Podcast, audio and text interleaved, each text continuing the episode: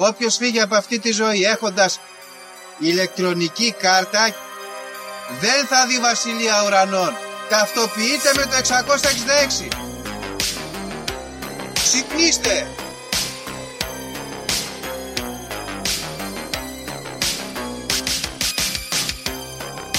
Αν διαβάζεις, ας πούμε, τα σύμπαντα είναι άπειρα. Εγώ σου λέω είναι 7. Γιατί; Γιατί αυτές είναι οι γνώσεις μου. Βαριά με τη συζήτηση για το αν είναι επίπεδο. Είναι επίπεδο τελείωσε. Και όποιος πιστεύει το αντίθετο δεν το συζητάμε.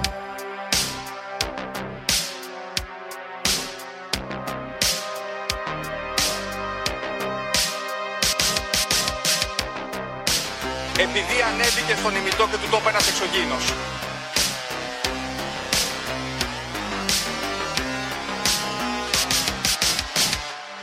Πραγματική ιστορία κύριε Υπουργέ. Πραγματική ιστορία κύριε Υπουργέ. Πραγματική ιστορία κύριε Υπουργέ. Φίλες και φίλοι της Λέξης των Συνωμοσιών, καλώς ήρθατε σε ένα ακόμα επεισόδιο. Είμαι ο Δήμος και όπως πάντα μαζί μου ο φίλος μου ο Γιώργος. Γιώργο, πού είσαι σήμερα, τι κάνεις; Και σου Δήμο. Καλά είμαι Δήμο μου, είμαι εδώ στην Κέρκυρα. Άνοιξη, έτσι, 150 βαθμοί τη μέρα, 5 βαθμοί το βράδυ, υγρασία κτλ. Εμένα αυτός είναι ο αγαπημένος μου καιρός. Αυτό το double fast μου αρέσει πάρα πολύ. Έχουν ανθίσει τα λουλούδια, περνάμε καλά. Γενικά περνάμε καλά. Εσύ; Εδώ βρόχα Γιώργο, αλλά να μοιραστούμε και με τις φίλες και τους φίλους που μας ακούνε ότι αυτό το, Γιώργο, αυτό το επεισόδιο Γιώργο χαράζει μια νέα εποχή για τη λέξη των συνωμοσιών. Ναι. Γιατί πρέπει να το δηλώσουμε εξ αρχής ότι έχουμε συνεργαστεί με κάποιες εταιρείες beta testing που μας προσέγγισαν τεχνητής νοημοσύνης και άλλων περίεργων πραγμάτων Μμμ. με τα τελευταία επεισόδια και εκπαίδευσαν ε, έτσι αλγορίθμους διάφορους με τις φωνές μας και τις ιδέες μας και είναι το πρώτο επεισόδιο αυτό Γιώργο που είναι κατασκευασμένο εξ ολοκλήρου από υπολογιστή και οι φωνές μας δηλαδή που ακούτε τώρα είναι από μηχανική σύνθεση. Μπράβο. Άρα άμα το επεισόδιο Οπότε δεν είναι θα καλό, δούμε πώς θα πάει, δεν φταίμε εμείς. πείτε μας τη γνώμη σας άμα σας αρέσει αυτό το στυλ και να το συνεχίσουμε γιατί είναι ξεκούραστο και για εμάς, όχι για εμένα που είμαι μηχανική φωνή αλλά για το Δήμο που κάθεται τώρα. Μπράβο. Είναι ξεκούραστο και είναι ωραίο και άμα βγαίνουν καλά επεισόδια να το κρατήσουμε. Ναι. Ε, εννοείται είμαι υπέρ. Ε, μακάρι να, να λάβουν οι μηχανές στη δουλειά. Τώρα, ήθιστε ο Γιώργος και ο Δήμος να λένε τα νέα της εβδομάδας, οπότε θα το κάνουμε κι εμείς. Ναι, ναι, ναι, ας το πάμε έτσι. Ωραία. Οπότε Δήμο, έχεις κάποιο νέο; Κοίτα να δεις, ε, έχουν γίνει διάφορα πραγματάκια αυτήν την εβδομάδα. Θα ξεκινήσω με ένα λίγο παλαιότερο που έχω σημειώσει εδώ πέρα. Μμμ.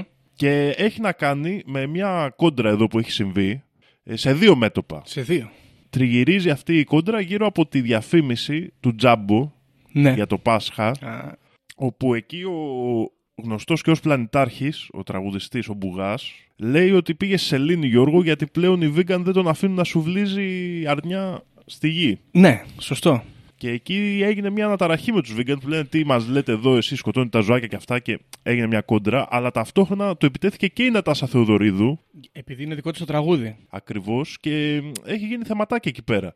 Ο Πλανητάρχης απάντησε σε αυτές τις κατηγορίες και είπε: Αν έχεις στεναχωρηθεί η Θεοδωρίδου, το πρόβλημα είναι δικό της. Και εγώ επανέφερα το τραγούδι στην επικαιρότητα. Τέλειο. Ε, να σου πω τι έπαθα, Δήμο. Πήγα στο Jumbo εχθές. Ωραία. Και όχι για να πάρω δικά μου πράγματα, αλλά ήθελε μια φίλη να πάει να αγοράσει και δεν είχε αυτοκίνητο, οπότε την πέταξα εγώ στο Jumbo που είναι δίπλα. Συμβαίνει αυτό που γίνεται κάθε φορά στο Jumbo. Να πούμε εδώ ότι τουλάχιστον εδώ το Jumbo της Κέρκυρας είναι υπόγειο για έξτρα τρογλωδιτοποίηση και μπαίνεις εκεί στα καταγόγια με την ε, πληθώρα των κινέζικων προϊόντων και παίζει στα ηχεία μόνιμα αυτή η σπαρακτική μουσική του Τζάμπο και έπαιζε αυτό το τραγούδι του Πλανητάρχη και κάθε φορά που έπεφτε αυτό το τραγούδι, δηλαδή κάθε δύο τραγούδια έμπαινε αυτό. Πάθαινα ένα κοκομπλόκο γιατί ξεκινάει και εγώ το τραγούδι αυτό το συμπαθώ, μου αρέσει. Και ξεκίναγα εγώ να μερακλώνω και μετά μου γύρνε για κάτι για σελήνες, κάτι για αρνιά, κάτι περίεργα. Τζάμπο, πάρε τζάμπο και κάτι τέτοια. Και πάθαινα ένα ψυχολογικό κοκομπλόκο. Πέρασα πάρα πολύ δύσκολα αυτή τη μία ώρα εκεί μέσα. Δεν, δεν είμαι υπέρ. Είμαι υπέρ του πλανητάρχη και της προσέγγιση του, αλλά δεν μπορώ με τα τζάμπο. Έχω πρόβλημα. Ναι, γενικά χαμός και Επίσης, να πω εγώ, Γιώργο, μιας και λες για τα Κέρκυρα, ας πούμε, υπόγεια και στο Παγκράτη, νομίζω μπορεί να το έχουμε ξαναπεί και σε άλλο επεισόδιο. Είναι πολλά υπόγεια. Δηλαδή, μπαίνετε, παιδιά, έχει μια μικρή βιτρινίτσα εκεί πέρα και έχει κάτω πολλά υπόγεια. Δηλαδή, αυτά πρέπει να είναι υπόγεια 7-8 πολυκατοικιών και κατεβαίνουν και ακόμα κάτω. Δηλαδή, δεν ξέρω καν γιατί είχαν φτιαχτεί αυτά τα πράγματα. Μπορεί να συνδέονται με κατακόμβες, με υπόγειες του ΕΣ, ούτε έχω ιδέα. Και πήραν τις κατακόμβες και τις κάνανε τζάμπο παιχνίδια και στυλό και αυτά τα μπρικάκια που πουλάνε και κάτι ακουστικά που δεν δουλεύουν και κάτι τέτοια. Ναι, είναι κύλι γη με τζάμπο. Ναι, πραγματικά εκεί έχουμε φτάσει. Και είναι, είναι, είναι, είναι ένα μυστήριο. Mm. Ας το αφήσουμε εκεί. Λοιπόν, και μιας και πιάσαμε τα... το λαϊκό τραγούδι, να σου πω, είδα τώρα, καθώς μιλάγαμε πριν την ηχογράφηση, ότι ο εθνικός αλτιμπάγκος και γνωστός ποινικολόγος της χώρας μας, ο Αλέξης Κούγιας και συγγνώμη που βρίζω μεσημεριάτικα, ε, πήγε στο Μακρόπουλο και χόρεψε ένα τρομερό ζεμπέκικο. Ωραία, μπορεί να το, θα στο στείλω να το δεις μετά. Με το τραγούδι που λέει «Όταν για μένα θα μιλάς». Το, το γνωρίζεις το τραγούδι; Δεν, δεν μου λέει κάτι αυτή τη στιγμή. Μπορεί να το έχω ακούσει, αλλά δεν το θυμάμαι. Δεν είσαι φαν Μακρόπουλου. Ωραία, θα το συνδυάσουμε και με το τραγούδι του επεισοδίου. Θα πω: Όταν για μένα θα μιλάς, να σκύβεις το κεφάλι. Όσε συγγνώμε κι αν χρωστάς, καμία δεν μου φτάνει. Όταν για μένα θα μιλάς, ντροπή θα νιώθεις μόνο. Και τα λοιπά. Γενικά ταιριάζει το Αλέξη αυτό το τραγούδι, γιατί μιλάνε όλοι για τον Αλέξη και όχι με καλά λόγια. Αλλά αυτός έρχεται Ναι. δυναμικά και λέει: Α, να σκύβεται το κεφάλι. Και πράγματι ντρεπόμαστε όταν μιλάμε για τον Κούγια. Ισχύει. Πράγματι. Οπότε έχει και ένα βαθμό αλήθειας και μπράβο του ανθρώπου που το αναγνωρίζει. Ναι, πολύ σωστό. Ωραία. Ε, άλλο, τι άλλο. Α, έχουμε ένα πάρα πολύ σημαντικό νέο Δήμο. Πρέπει να το πούμε. Προκηρύχθηκαν εκλογές, φίλες και φίλοι. Α, ναι, ναι, ναι. Επίσημα. 21 Μαου. Ναι. Ε, είναι πρόβλημα, θα πω εγώ. Εγώ, ως ε, κάτοικος επαρχίας και δίδυ κάτοικος Κέρκυρας, λέω ότι είναι δολιοφθορά, επειδή εδώ στο ε, Ιόνια, που είμαστε παραδοσιακά ε, φίλοι του σοσιαλιστικού κινήματος και των ιδεών του Ανδρέα Παπανδρέου, την ίδια μέρα με τις, ε, την προκήρυξη των εκλογών αυτών που κάνουμε τέλος πάντων, θα γιορτάζουμε την ημέρα της Ένωσης των ε, Επτανήσεων, που είναι μια μεγάλη αργία με τζιριτζάντζουλες και κόψαρα και μουσικές και παρελάσεις. Και έτσι θα συμβεί ένα από τα δύο. Ή θα μας χαλάσουν τη γιορτή, ή δεν θα πάμε να ψηφίσουμε. Δεν μπορούμε να τα έχουμε όλα. Δολιοφθορά εγώ μυρίζομαι. Μμ. Και δυστυχώς παλιά ήταν παιδιά, οι εκλογές ήταν ωραίες. Μμ. Παίρνανε, παίρνανε σβάρνα οι βουλευτές στα χωριά, είχε εκεί τραπέζια, είχε συζητήσεις. Είχε, έχει ακουστεί το επικό σε συζητήσεις επί ωρών για τις φιλοσοφίες του σοσιαλισμού. Καλά όλα αυτά, ρε παιδιά, αλλά καμιά δουλειά θα κάνουμε. Ναι. Μ. Δεν ξέρω, δεν ξέρω. Ε, τώρα νομίζω έχει χαλάσει η φάση γιατί κινδυνεύουν και οι πολιτικοί να φάνε καμιά φάπα. Οπότε το παίζουν πιο underground μέσω Facebook και Twitter και Instagram για τέτοια πράγματα. Ε, έχει χαλάσει λίγο η φάση. Δεν, δεν γίνονται προεκλογικές συγκεντρώσεις. Δεν, έχει λίγο, είναι λίγο μίζερα τα πράγματα. Εντάξει, να, να πω μόνο, γιατί έχω μια ένσταση σε αυτό που λες, ότι την τελευταία φορά που ασχολήθηκα με τα τοπικά, ας πούμε, έτσι εδώ πέρα, σε ένα σύλλογο, ε, γίνανε και είχαμε εκλογές δημοτικές, γινόντουσαν full συγκεντρώσεις, μας καλούσαν μόνιμα για καφεδάκια και μπυράκια και κοντοσούβλια. Και ίσως το πρόβλημα Δήμο είναι ότι δεν πάει ο κόσμος, όχι ότι οι βουλευτές και οι δήμαρχοι δεν θέλουν να κάνουν τραπεζώματα. Μα ναι, ε, ναι, ναι, ναι, εννοείται αυτό.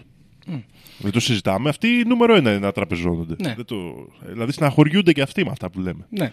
Τώρα, δηλαδή, αν ακούει κάποιος υποψήφιος βουλευτής ή βουλεύτρια ή και πρώην βουλευτής ή και μελλοντικός βουλευτής ή βουλεύτρια, ε, Ναι. είναι το θέμα. Είναι, εντάξει. Στεναχωριούνται. Εμείς εδώ σε Λέσχη, άμα θέλει κάποιος να μας καλέσει, πάμε. Γενικά παντού. Εννοείται, εννοείται. Λοιπόν, και σε συνέχεια των εκλογών έχουμε και την ανακοίνωση της υποψηφιότητας του λαϊκού βάρδου Μηθριδάτη στο ψηφοδέλτιο του ΣΥΡΙΖΑ. Έτσι, ψηφουλίνη Σιριζουλίνη που είπε και ο φίλος μας, πολύ σωστό. να πω ότι απογοητεύτηκα λίγο από το Μηθριδάτη που συμπαθώ, γιατί είχε κάτι παρεδώσει με τον Γιάννη Βαρούφ και περίμενα αν πολιτευτεί να πάει με τον Γιάννη Βαρούφ, αλλά μάλλον πήγε στην πιο ασφαλή επιλογή και κατέληξε στο ΣΥΡΙΖΑ. Καλή επιτυχία. Ε, ναι, είναι και αυτός θύμα αυτό που λένε πολλοί. Θα ψήφιζα το ΤΑΟΔΕ, αλλά θα ψηφίσω ΣΥΡΙΖΑ, μπας και κόψουμε τη Νέα Δημοκρατία. Μμ. Δεν ξέρω αν είναι σωστές απόψεις αυτές. Τις ακούω, αλλά δεν νομίζω ότι υπάρχει τέτοιος λόγος στρατηγικής, ας το πούμε. Δεν ξέρω κιόλας. Δεν ξέρω. Εντάξει, εγώ να πω είμαι πιο τολμηρός από σένα που δεν θέλεις να λες τη γνώμη σου έτσι δημόσια πολύ να επηρεάζεις. Εγώ θα πω φίλοι και φίλοι ακροατές, ψηφίστε ό,τι σε- θέλετε, δεν κρίνουμε εμείς εδώ. Αλλά Μα έχει μείνει σε αυτή τη δημοκρατία μια ελευθερία που είναι αυτή της ψήφου. Α μην εκβιαζόμαστε και στις κάλπες με τα δίπολα αυτά. Όπως λέγεται το Κοκουέ, είναι ψεύτικ, ψευτοδιλήμματα αυτά. Ε, ψηφίσουμε ό,τι μας αρέσει και ας αφήσουμε στην άκρη το ποιος θα εκλεγεί και ποιος θα εκλεγεί. Εντάξει, εύκολο είναι. Να πούμε και ένα στενάχωρο νέο και ύποπτο Μμμ. ε, σε σχέση με, την, ε, με το θέμα των τεμπών έχουν αρχίσει και γίνονται Γιώργο περίεργα δυστυχήματα και έχουμε νεκρούς ανθρώπους που ίσως ήταν σημαντικοί για, να, για την εξέλιξη ας πούμε, αυτής της υπόθεσης η οποία αργά αργά μπορούμε να πούμε ότι εκτιλήσεται και διερευνάται. Μμμ. Ε, πεθάναν στο τροχαίο και οι δύο σταθμάρχες, έτσι. Ένας διευθυντής και ένας κάτι περίεργο, δεν ξέρω τι ήταν. Κοίτα, θα έλεγε κάποιος κακεντρεχής, όχι εγώ. Έτσι, εγώ παίρνω αποστάσεις από αυτή τη θέση, αλλά το έχω ακούσει, οπότε πρέπει να το αναφέρω. Ότι βλέπουμε εδώ ένα παραλληλισμό σε μια παρόμοια παλιά ιστορία που αφορά ένα καράβι που μεταφέρει τα ντουμάνια από την Περσία. Δεν κρίνω, αλλά υπάρχει ένας παραλληλισμός, ας πούμε, έτσι. Ε, Ένα, ένας παρόμοιος τρόπος λειτουργίας τουλάχιστον, να το πούμε έτσι. Ναι, μια- μια παρόμοια ατυχία, ξέρω εγώ. Δεν, ναι, ναι. Ναι. Κάτι τέτοιο. Ε, Κάποιος άλλος κακεντρεχή θα έλεγε ότι υπάρχει και σύνδεση των ε, εμπλεκομένων ε, από την κακή μεριά. Δηλαδή του πιθανού ας πούμε ανθρώπου που μπορεί ίσως να έχει κάποια σχέση με τη βάρκα και του πιθανού ανθρώπου ας πούμε που έχει σχέση ας πούμε με τη χώρα μας. Αλλά πάλι παίρνουμε αποστάσεις. Θα μπορούσε να το πει κάποιος, αλλά εμείς ως τεχνητές νοημοσύνες δεν έχουμε ηθική και απόψεις, οπότε δεν μπορούμε να κρίνουμε. Μπράβο. Λοιπόν, ωραία. Εγώ αυτά τα νέα έχω. Δεν ξέρω, έχουμε κάτι άλλο. Πιστεύεις υπάρχει κάτι άλλο; Δεν έχω κι εγώ κάτι άλλο στο μυαλό μου, Μμ, Ωραία. οπότε νομίζω μπορούμε να πάμε στο θέμα σιγά σιγά. Και για να μπούμε και στο θέμα, θα κάνω μια εισαγωγή λέγοντας ένα κομμάτι από τα ζώδια, γιατί σχετίζεται με το θέμα μας. Δήμο, να ξέρεις ότι υπάρχει πρόβλημα με τα ζώδια σήμερα για σένα και τους υπόλοιπους κρύους, διότι υπάρχει αντίθεση σε λύνη χρόνου και φέρνει πιέσεις στα εργασιακά σου. Ευτυχώς είναι Κυριακή. Ε, εδώ μας λέει το astrology.gr να μην αναλάβεις καθήκοντα που δεν σου αναλογούν. Ωραία. Δηλαδή, άμα σου πούνε να βάλεις πλάτη, εσύ να ζητήσεις ανταλλάγματα. Ωραία. Να κρατήσεις μια ισορροπία στη διατροφή σου. Δεν ξέρω τι έχεις φάει για πρωινό, είναι σημαντικό. Και να μην ξεφύγεις από το μέτρο. Ε, και να αναλάβεις και την ευθύνη σου για το κατοικίδιό σου. Δεν ξέρω αν έχεις κάτι. Ε, δεν έχεις κατοικίδιο, αλλά Δεν έχω, δεν έχω. εντάξει. Ε, Νο- νομίζω ε, δυσίωνα πράγματα, αλλά κάπου του την έφερα. Τους την έφερες, μπράβο, ακριβώς. Ε, να ασχοληθείς επίσης, λέει, με τη φροντίδα ενός ατόμου της οικογένειάς σου που θέλει φροντίδα. Αυτό δεν ξέρω. Πάρε ένα τηλέφωνο στην Καλαμάτα, μήπως χρειάζονται κάτι οι άνθρωποι και δεν στο έχουν πει. Στο λέει το Astrology. Να πούμε επίσης για τους εγωκέρους ότι η αντίθεση αυτή της Ελλήνη του και του χρόνου ε, είναι πάλι δύσκολη και για μας. Γιατί λέει είναι προτιμότερο να στρέψουμε το ενδιαφέρον μας στην επιμόρφωσή μας και να ανακαλύψουμε, να μάθουμε και να παρακολουθήσουμε κάποιο σεμινάριο, κάποιο ντομέστικα, κάτι να πληρώσουμε να δούμε κάποιο course, από το να κάτσουμε και να κάνουμε πράγματα τα οποία δεν έχουν να κάνουν με την προσωπική μας εξέλιξη. Να είμαστε πιο εξωστρεφείς στις δραστηριότητες και να μην επιχειρήσουμε διαδικτυακή αγορά. Ωραία. Σήμερα. Να αρκεστούμε μόνο στην έρευνα.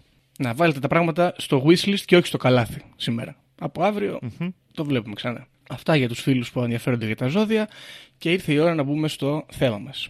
Λοιπόν, Δήμο, όπως σου είπα και σένα πριν, είναι μία από αυτές τις μέρες όπου έχει γίνει εμπλοκή με, το, με τη θεματική. Έχω αλλάξει τρία θέματα και ήρθα σήμερα το πρωί 9 η ώρα να μελετήσω ένα καινούριο το οποίο όπως αναφέραμε και πριν σχετίζεται κάπως ελαφρώς με την αστρολογία. Και σήμερα, Δήμο, θα μιλήσουμε για τη ζωή και το έργο του Μιχάλη του Νοστράδαμου. Α, Ωραία. μάτα μας. De Nostradamus. Λατινογενός Νοστράδαμους. Εντάξει, έχεις κάποια άποψη, κάποια γνώση; Έχω ακούσει για τις προφητείες. Νομίζω χρονικά έχω μια ιδέα για την εποχή που λειτουργούσε. Κάτι έχω ακούσει, κάτι έχω ακούσει. Ωραία, ωραία. Λοιπόν, αρχικά να πούμε ότι ο Νοστράδαμος έχει γεννηθεί 14 Δεκεμβρίου του 1503 και απεβίωσε τον Ιούλιο του 1566 σε ηλικία 62 ετών. Ο άνθρωπος έχει γεννηθεί στη Γαλλία, είναι και αυτό σημαντικό. Και γνωρίζουμε ότι η οικογένεια του Νοστράδαμου έχει εβραϊκή καταγωγή. Αλλά σε plot twist μετατράπηκαν σε καθολικοί, αλλαξοπίστησαν, μία γενιά πριν γεννηθεί ο Νοστράδαμος. Τύπου, ξέρω εγώ, ο πατέρας του, ας πούμε. Ο Νοστράδαμος, ο οποίος γεννήθηκε στο Centre Mide Provence της Γαλλίας, το οποίο μάλιστα να πούμε σε αυτό το σημείο ότι δεν είμαστε και σίγουροι ότι έχει γεννηθεί εκεί, αλλά υποστηρίζεται, ας πούμε, υποθέτω για τουριστικούς λόγους, ότι αυτό είναι το μέρος της ε, γέννησής του. Είναι σαν τον, σαν τον Οδυσσέα, έχει διάφορα μέρη. Αυτό είναι το επικρατεστερο Ε, ανήκει σε μια οικογένεια με εννέα παιδιά, και αυτό που γνωρίζουμε επίσης για αυτόν είναι ότι σε πολύ μικρή ηλικία ο Νοστράδαμος, στην ηλικία των 14 χρονών, πηγαίνει στο Αβινιό, να σπουδάσει. Ωραία. Τώρα, Ναι. το 1503 όταν σπούδαζες δεν σπούδαζες κάτι πολύ εξειδικευμένο, σπούδαζες ένα ε, γενικό πράγμα και ο Νοστράδαμος μελέτησε ας πούμε ρητορική, λογική, αριθμητική, γεωμετρία, μουσική και αστρονομία. Όμως, άτυχος όπως ήταν, το πανεπιστήμιο κλείνει τις πόρτες του πολύ σύντομα, κάνα χρόνο, ενώ αυτός είναι μέσα, γιατί έχουμε μια επιδημία πανούκλας που ξεσπά και ο Νοστράδαμος πλέον σταματάει να είναι φοιτητής. Απελπισμένος γιατί είχε πάθος με την ε, μάθηση, αποφασίζει το 1521 μόνος του να αρχίσει να διαβάζει και να μελετάει κάποια παραϊατρική ας πούμε μελέτη που είχε να κάνει κυρίως με βότανα και τέτοια πράγματα, βοτανολογία ας το πούμε, αλλά με την ε, θεραπευτική της ας πούμε σκοπιά. Και το Εντάξει, τώρα 1500... εδώ να πούμε, Ναι, ναι, Γιώργο, συγγνώμη. ότι εκείνη την εποχή όλη η ιατρική ήταν σε αυτό το πλαίσιο. Δηλαδή Σωστά. δεν ήταν πολύ. Δεν είναι ότι επέλεξε μια παραϊατρική διαδικασία ενώ υπήρχε μια κύρια ιατρική. ναι, ναι, ναι. Ήταν στα πλαίσια της ιατρικής της εποχής, ας το πούμε έτσι. Σωστά. Λοιπόν, το 1529 ε, αποφασίζω ότι καλά τα μαθαίνω μόνος μου, αλλά ίσως πρέπει να πάω ξανά στο πανεπιστήμιο και πηγαίνει στο Μομπελιέ, όπου εγγράφεται και αρχίζει να σπουδάζει ιατρική και πιο mainstream. Υποθέτω εκεί θα άρχισε να μελετάει ανατομίες και άλλα τέτοια πράγματα. Ταυτόχρονα όμως, ε, μιας και δεν ήταν ιδιαίτερα πλούσια η οικογένειά του, αυτός πιάνει μια δουλειά ως ε, φαρμακοτρίφτης. Ενδιαφέρον έχει και μάλιστα έχουν βρει και αρχεία, στα αρχεία του Πανεπιστημίου έγγραφα, τα οποία υποστηρίζουν αυτήν εδώ την ιστορία, ότι το Πανεπιστήμιο απαγόρευε στους φοιτητάς του να εξασκούν το επάγγελμα του φαρμακοτρίφτη και όταν μαθαίνουν ότι ο Νοστράδαμος το εξασκεί, τον διαγράφουν. Ωραία. Okay. Περίεργο αυτό. Ναι, ε, εντάξει, ποιος ξέρει, δεν ξέρω γιατί. ίσως ήταν κάποιο συντεχνιακό ζήτημα με τους ε, γιατρούς, δεν ξέρω. Γιατί από ό,τι φαίνεται, μάλλον αυτό το πανεπιστήμιο θα είχε αρκετές ιατρικές επιστήμες μέσα. Ο, ο Νοστράδαμος, λόγω αυτής της ενασχόλησής του με την φαρμακοτριφτική, ε, γνωρίζουμε ότι σε διάφορες αλληλογραφίες του με φίλους και γνωστούς είχε αποκτήσει το παρατσούκλι ο γιατρός. Το οποίο είναι πονηρό γιατί αν δεν είσαι ο Νοστράδαμο, μπορείς να έχεις κάποια ταβέρνα ο γιατρός της πείνας, κάτι τέτοιο εμένα μου θύμισε. Σε λένε ο γιατρός. Και αφού λοιπόν ε, τον διώχνουν, συνεχίζει να εξασκεί το επάγγελμα του φαρμακοτρίφτη και μάλιστα ο ίδιος υποστηρίζει ότι έχει εφεύρει ένα χάπι, το λεγόμενο κόκκινο χάπι, το προστάτευε τους ε, ανθρώπους που το παίρνανε ε, από την πανούκλα. Το οποίο ήταν ένα hot ζήτημα εκείνη την εποχή. Η χρησιμότητα και η αποτελεσματικότητα του συγκεκριμένου φαρμάκου είναι full debatable και controversial, όπως ε, φαντάζεσαι. Αυτό λοιπόν το debatable και controversial να το κρατήσουμε γιατί όπως καταλαβαίνεις θα μας απασχολήσει γενικότερα στην ιστορία του Νοστραδάμου. Τώρα, πλέον, ο Νοστράδαμος διαγραμμένος από το Πανεπιστήμιο και χωρίς να έχει εργασία, καλείται το 1531, ωραία, λίγα χρόνια μετά, από τον ε, Ζούλς Σεζάρ Σκάλιγκερ, έναν ε, λόγιο ας πούμε της αναγέννησης. Σ- Πώς λέγεται αυτό, αυτή η πόλη στα ελληνικά, στο Αγιέν της Γαλλίας, όπου ε, συναντάει και παντρεύεται την πρώτη του γυναίκα, με την οποία αποκτά δύο παιδιά. Τα παιδιά αυτά και η γυναίκα του πεθαίνουν από την πανούκλα και αυτός συντετριμένος αποφασίζει ότι μέχρι εδώ με τη Γαλλία θα ταξιδέψω στην Ιταλία. Καθώς γυρίζει από την Ιταλία, το οποίο αυτό το ταξίδι του να το κρατήσουμε λίγο στο μυαλό μας για τη συνέχεια, το 1545 συναντάει έναν πολύ γνωστό γιατρό της εποχής, τον Λουίς Σερέ, με τον οποίο κάνουν μια σύμπραξη και ταξιδεύουν στη Μασαλία και εγκαθ- εγκαθιστούνται εκεί πέρα και κάνουν μαζί μια κοινή προσπάθεια να καταπολεμήσουν την πανούκλα που έχει ξεσπάσει στη Μασαλία. Φημολογείται ότι τα πράγματα πήγαν καλά και ότι ο Νοστράδαμος και ο συγκεκριμένος γιατρός αποκτήσαν μια πολύ θετική φήμη για τις ε, πρακτικές τους και την βοήθεια που δώσανε στην κοινότητα της Μασαλίας. Το 1547 ξαναπαντρεύεται μια πλούσια χείρα, την Αν Πονσάρντ, και αποκτά έξι παιδιά μαζί της, ισορροπημένα τρεις κόρες και τρεις ε, γιους. Ωραίο. Ωραίο. Και αυτό που κάνει για τα επόμενα χρόνια είναι να κάνει ψηλό business με τα λεφτά της γυναίκας του. Συγκεκριμένα, δεν ήταν και τόσο, γιατί ακούγεται λίγο ύποπτο αυτό, ο Νοστράδαμος ε, με τα χρήματα της γυναίκας του λοιπόν έφτιαξε κάποια κανάλια και φράγματα για να παρέχει νερό σε περιοχές που δεν είχαν αρκετό νερό. Το οποίο είναι Οκ. ωραίο, θα έλεγε κάποιος. Ωραία. Αυτή λοιπόν είναι η σκιαγράφηση της νορμάλ ζωής του Νοστραδάμου. Και μέχρι εδώ θα πει κανείς ότι δεν καταλαβαίνω. Εγώ άλλα πράγματα ήξερα γι' αυτόν. Εδώ μιλάμε για ένα γιατρό περίπου, ο οποίος προσπάθησε να βοηθήσει τον κόσμο γενικά. Καλός τύπος. Ναι. Όμως, όπως αναφέραμε και πριν, ο Νοστράδαμος είχε κάνει ένα ταξίδι στην Ιταλία. Και στο ταξίδι του αυτό στην Ιταλία ασχολήθηκε με το παραφυσικό και το μυστικισμό. Το οποίο εμένα μου με εντρίγκαρε, γιατί δεν είναι ο πρώτος ο οποίος πήγε στην Ιταλία και γύρισε με αποκρυφιστικές ε, γνώσεις. Ένας άλλος ο οποίος έκανε πολύ μεγάλη δουλειά στην Ιταλία, όπως έχουμε ξαναναφέρει, είναι ο Άλιστερ Κράουλι. Και όπως αναφέραμε και στο επεισόδιο με το Hellfire Club, οι ιδρυτές του Hellfire Club είχαν πάει στην Ιταλία και είχαν ψηθεί με τα βακχικά και τα ε, ρωμαϊκά παγανιστικά και γυρνώντας πίσω στην Αγγλία ε, ιδρύσανε τις ε, παγανιστικές μυστικές εταιρείες τους. Οπότε κάτι παίζει με την Ιταλία. Μάλλον είναι το ρωμαϊκό παρελθόν. Ναι, ναι, κάτι εκεί, τουλάχιστον εκείνες τις εποχές, ίσως ήταν ένα λίκνο μυστικισμού, ας το πούμε έτσι. Ε, σωστά. Ο Νοστράδαμος λοιπόν, εκτός από πανούργος ε, επιχειρηματίας και γιατρός, ήταν και hip και trendy τύπος και ακολουθώντας την ε, μόδα της εποχής άρχισε να εκδίδει αυτό το ημε- ετήσιο περιοδικό που ονομάζουμε Almanac στα αγγλικά και εκεί πέρα ονομάζει, α, λατινοποιεί ας πούμε το όνομά του και αυτό ονομάζεται από Νοστραντάμς σε Νοστράδαμος. Νοστράνταμους, όπως τον γνωρίζουμε και όλοι. Το πρώτο τεύχος εκδίδεται το 1550 και πάει τρένο. Γενικά πηγαίνει πάρα πολύ καλά, τόσο πολύ καλά που ο Νοστράδαμος αποφασίζει ότι αυτό το πράγμα ε, είναι αυτό που θα τον κάνει διάσημο. Διότι κατά τα άλλα θα έλεγε κάποιος και το διάβασα σε διάφορες ε, πηγές που ε, γράφαν τη βιογραφία του ο Νοστράδαμος μέχρι και την, ε, το 1550 που εκδίδει το περιοδικό αυτό είναι ένας αρκετά πετυχημένος άνθρωπος. Έχει κάνει κάποιες σπουδές, έχει δουλέψει ως ε, φαρμακοποιός, έχει κάνει εργασία γιατρού με επιτυχία και έχει κάνει και κάποιες επιχειρηματικές δραστηριότητες οι οποίες είναι και καλές για την κοινότητα και επιτυχημένες οικονομικά. Και θα παντρεμένος με οικογένεια, ξέρεις, σώσαμε θα έλεγε κάποιος. Αλλά αυτός θέλει να γίνει γνωστός και διάσημος και σπουδαίος και τρανός. Και θεώρησε ότι η έκδοση αυτού του περιοδικού θα του έδινε αυτή τη φήμη που αναζητούσε. Ωραία. Στα περιοδικά αυτά, ο Νοστράδαμος γράφει τετράστιχα στα γαλλικά, ε, τα οποία περιέχουν προφητείες. Τις προφητείες για τις οποίες είναι και γνωστός.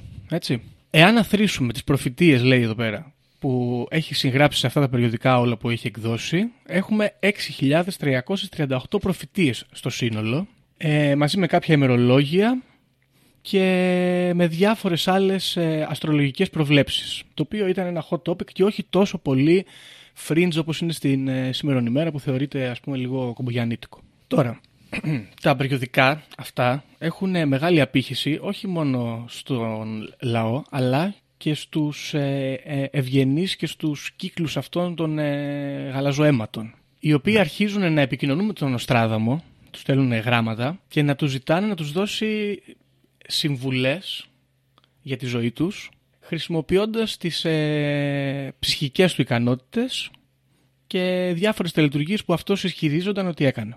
Ο Νοστράδαμος λοιπόν ζητούσε από τους ευγενείς αυτούς να τους στείλουν ε, τις ημερομηνίες γέννησής τους και τους αστρολογικούς χάρτες. Πράγμα το οποίο εξόργιζε τους υπόλοιπους αστρολόγους της εποχής, γιατί αυτό γενικά ήταν η δουλειά του αστρολόγου, που αυτό ε, ας πούμε υποδίονταν ο Νοστράδαμος στο περιοδικο Και λέγανε όλοι οι υπόλοιποι ότι είναι κομπογιανίτη, γιατί δεν γίνεται να μας το παίζεις εδώ διάσημος και σπουδαίος αστρολόγος και να μην κάνεις ούτε έναν αστρολογικό χάρτη, κύριε Νοστράδαμος.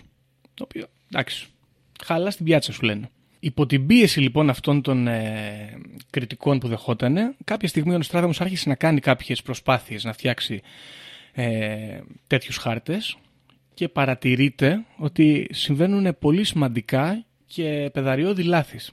Εμένα πάλι εδώ μου δημιουργείται η ιδέα ότι ο Νοστράδαμος δεν ήξερε πολύ καλά τι έκανε, αλλά τουλάχιστον προσπάθησε.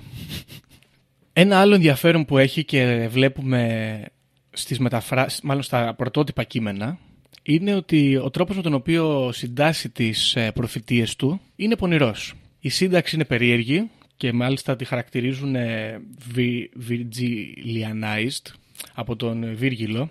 Βυργίλιο. Ναι, Βυργίλιο, συγγνώμη, που έγραφε ας πούμε τα κείμενά του κάπως περίτεχνα και γλαφυρά λογοτεχνικά και τα έκανε δύσκολα και χρησιμοποιούσε μία πληθώρα από ιταλικές, ελληνικές, λατινογενείς λέξεις οι οποίες κάνανε γενικά το, τα τετράστιχα αυτά λίγο δυσανάγνωστα και έτσι θολά ας το πούμε και διφορούμενα. Οι περισσότεροι άνθρωποι που μελέτησαν τον Νοστράδαμο θεωρούν ότι αυτό γίνεται επίτηδες για να, όπως κάνουν και οι αστρολόγοι της σήμερα εποχή, να αποκτούν τα κείμενα αυτά τόσο θολή οπτική ώστε να μπορούν να εφαρμόζονται σε πάρα πολλές περιπτώσεις και έτσι να επαληθεύονται. Υπάρχουν όμως και αρκετοί κριτικοί του Νοστράδαμου οι οποίοι λένε ότι γινόντουσαν για λόγους φλερ αυτές οι χρήσεις των ε, διαφορετικών γλωσσών για να αποκτήσει το κείμενο κάποια έγλη ας πούμε λογοτεχνική. Δεν κρίνουμε. Αφού λοιπόν έχουν εκδοθεί όλα αυτά τα περιοδικά, κάποια στιγμή εκδίδεται και ένα βιβλίο το οποίο λέγεται «Οι προφητείες» και έχει μέσα συμπυκνωμένες τις προφητείες που έχει εκδώσει στα περιοδικά του αυτά. Το, περιοδικό, το βιβλίο συγγνώμη, αυτό έχει 50-50 αντιδράσεις από το κοινό. Αρκετοί θεωρούν ότι είναι κομπογιανίτικο, κάποιοι θεωρούν ότι είναι η δουλειά του διαβόλου ή κάποιου τρελού ανθρώπου, αλλά υπάρχουν και κάποιοι άνθρωποι οι οποίοι το βρίσκουν φουλ σαγηνευτικό και χρήσιμο και ότι ο Νοστράδαμος είναι ένας άνθρωπος με τον οποίο πρέπει να έρθουν σε επαφή και να τον βάλουν στη ζωή τους. Τα άτομα αυτά ήταν πάλι ευγενεί και πολύ σημαντικό παράδειγμα ήταν η γυναίκα του βασιλιά Ενδρίκου του δεύτερου της Γαλλίας, η οποία ήταν μία από τις μεγαλύτερες θαυμάστρες του Νοστράδαμου. Αυτό εδώ υπάρχει και ένας παραλληλισμός με τη γυναίκα του Τσάρου που είχε ένα μεγάλο έρωτα με τον Ρασπούτιν και τη χρησιμοτητα του ε, μοναχού. Ο Νοστράδαμος να πούμε σε αυτό το σημείο ότι είχε γενικά έναν φόβο ότι ο τρόπος με τον οποίο είχε επιλέξει να γίνει γνωστός και διάσημος και σπουδαίος θα τον στοχοποιούσε στην εκκλησία και μπορεί να γινόταν θύμα ε, διωγμών ή και κατηγορίας αίρεσης που μπορεί να καταλήξει στο θάνατό του ή στην ε, φυλάκισή του. Ευτυχώς όμως για αυτόν η αστρολογία και γενικά οι προφητείες δεν θεωρούνταν από την Εκκλησία ε, πρακτική μαγείας, άρα δεν μπορούσε εύκολα να κατηγορηθεί για αιρετικός. Και μονάχα μία φορά το 1538 τον επισκέφθηκε κάποιος ε, Inquisitor, κάποιος... Ε, Ιερο, ιεροεξεταστής. Μπράβο, ιεροεξεταστής, ο οποίος είχε επισκεφθεί την πόλη του και έψαχνε για αντικαθολικές ας πούμε αιρέσεις και άτομα που μιλούσαν ενάντια στην εκκλησία και φυλακίστηκε για λίγο, αλλά αργότερα ελευθερώθηκε γιατί δεν στοιχειοθετήθηκε κάποιο κατηγορητήριο εναντίον του. Οι περισσότερες, τα περισσότερα στοιχεία πέφτανε στην κατηγορία της αστρολογίας και της προφητείας που τον ε, καθιστούσαν αθώο. Λοιπόν, Μας ενδιαφέρει επίσης και θα γυρίσω πίσω η γυναίκα του βασιλιά του Ερρίκου, η οποία επικοινώνησε με τον Οστράδαμο και τον χρησιμοποιούσε ως προσωπικό της αστρολόγο και σύμβουλο και γιατρό για το γιο της.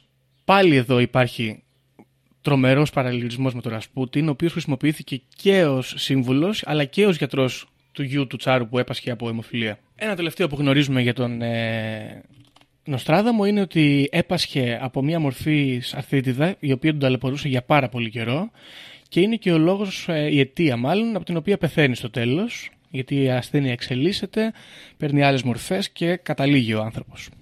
Γνωρίζουμε επίσης ότι εκεί προς το τέλος της ζωής του ο Νοστράδαμος γράφει μια διαθήκη στην οποία ε, καταγράφεται μια περιουσία 3.500 ε, κορώνων, δηλαδή γύρω στα 300.000 δολάρια τη σημερινή μέρα, ε, κάποια λίγα ε, χρέη της γυναίκας του και αυτό καθιστά τον Νοστράδαμο γενικά έναν άνθρωπο ο οποίος πέθανε αρκετά πλούσιος για την εποχή ακραία πλούσιος θα λέγει κάποιος. Επίσης ξέρουμε ότι την 1η Ιουλίου του χρόνου του θανάτου του είπε στον γραμματέα του ότι δεν θα με βρείτε ζωντανό το επόμενο πρωί και όντως την επόμενη μέρα ήταν νεκρός. Προφήτευσε και τον θάνατό του.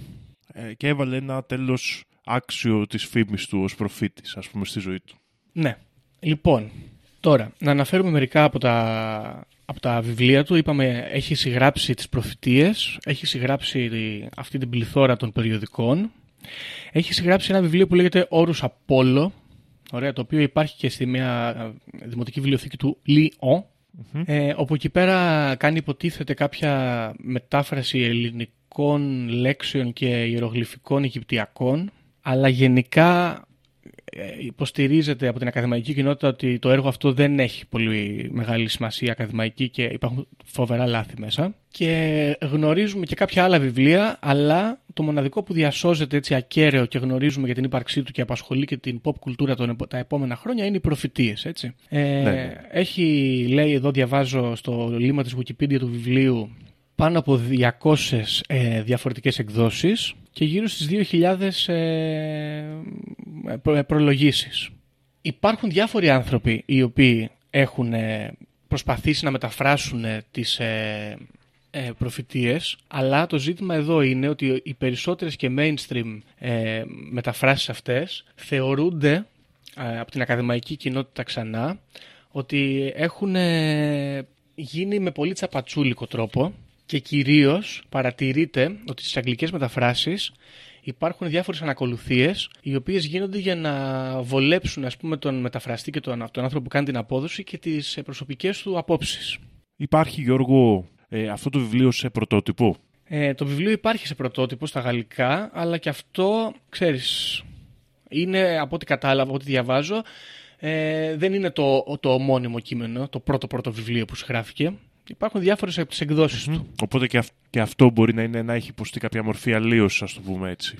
Υπάρχει αυτή η πι- πιθανότητα. Ναι, ναι, ναι. Οπότε γενικά για το έργο του Νοστράδαμου δεν έχουμε μία άποψη η οποία έγκυται στο πραγματικό πρώτο σύγγραμμα. Το οποίο είναι και αυτό είναι, έχει μια σημασία, διότι χαρακτηρίζεται ως ε, σαλτιμπάγκος και τσαρλατάνου από την ακαδημαϊκή κοινότητα, αλλά δεν μπορούμε να το ξέρουμε και σίγουρα σε πόσες αντιφάσεις πέφτει.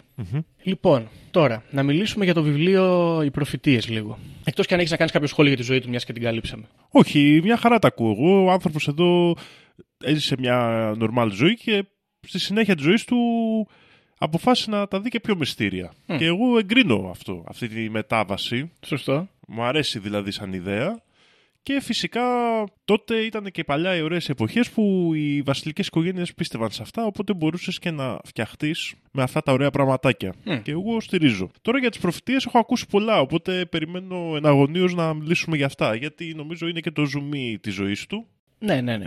Λοιπόν, ε, ας ξεκινήσουμε. Λοιπόν, τώρα, το κύριο έργο του Νοστράδαμου λοιπόν, αποτυπώνεται στο βιβλίο «Οι Προφητείες» και αυτό που κατάλαβα διαβάζοντας για το συγκεκριμένο σύγγραμμα είναι ότι πρόκειται για μια σειρά από τετράστιχα οι οποίες, τα οποία μάλλον ξεκινούν και έχουν ως αφετηρία διάφορα αστρολογικά ε, συμβάντα. Και αυτό που κάνει γενικά ο Νοστράδαμος, και σύμφωνα με τους αστρολόγους που τον έχουν ε, μελετήσει και κριτικάρει, ας πούμε, και διάφορους ακαδημαϊκούς μετέπειτα, είναι ότι χρησιμοποιεί διάφορα ημερολόγια και μάλιστα όχι μόνο ένα, και διάφορα ιστορικά γεγονότα όπως ας πούμε γεννήσεις, γάμους, ε, στέψεις βασιλέων, μεγάλες καταστροφές του κόσμου, πολέμους σημαντικούς, θανάτους επιφανών ανθρώπων και με τα ημερολόγια αυτά που χρησιμοποιεί, τα διάφορα και τις ε, αστρολογικές ας πούμε συγκυρίες που αυτός υφαίνει κάνει κάποιες αντιπαραβολές των παλαιών γεγονότων ε, σε μελλοντικές ημερομηνίες. Εδώ λοιπόν δυστυχώς οι περισσότεροι λένε ότι όπως και στις αποδόσεις και μεταφράσεις του βιβλίου αυτού ο ίδιος ο Νοστράδαμος μπλέκει της, ε, την αστρολογία και τα διάφορα τύπου ημερολόγια που χρησιμοποιεί κατά το δοκούν ώστε να τον βολέψουν για να δημιουργήσει τις προφητείες του. Οι προφητείες του βιβλίου είναι όλες λίγο αποκαλυπτικές. Έχουν να κάνουν με πολέμους, καταστροφές, θανάτους και τραγικά συμβάντα όπως ας πούμε θα βρέξει βατράχια κτλ.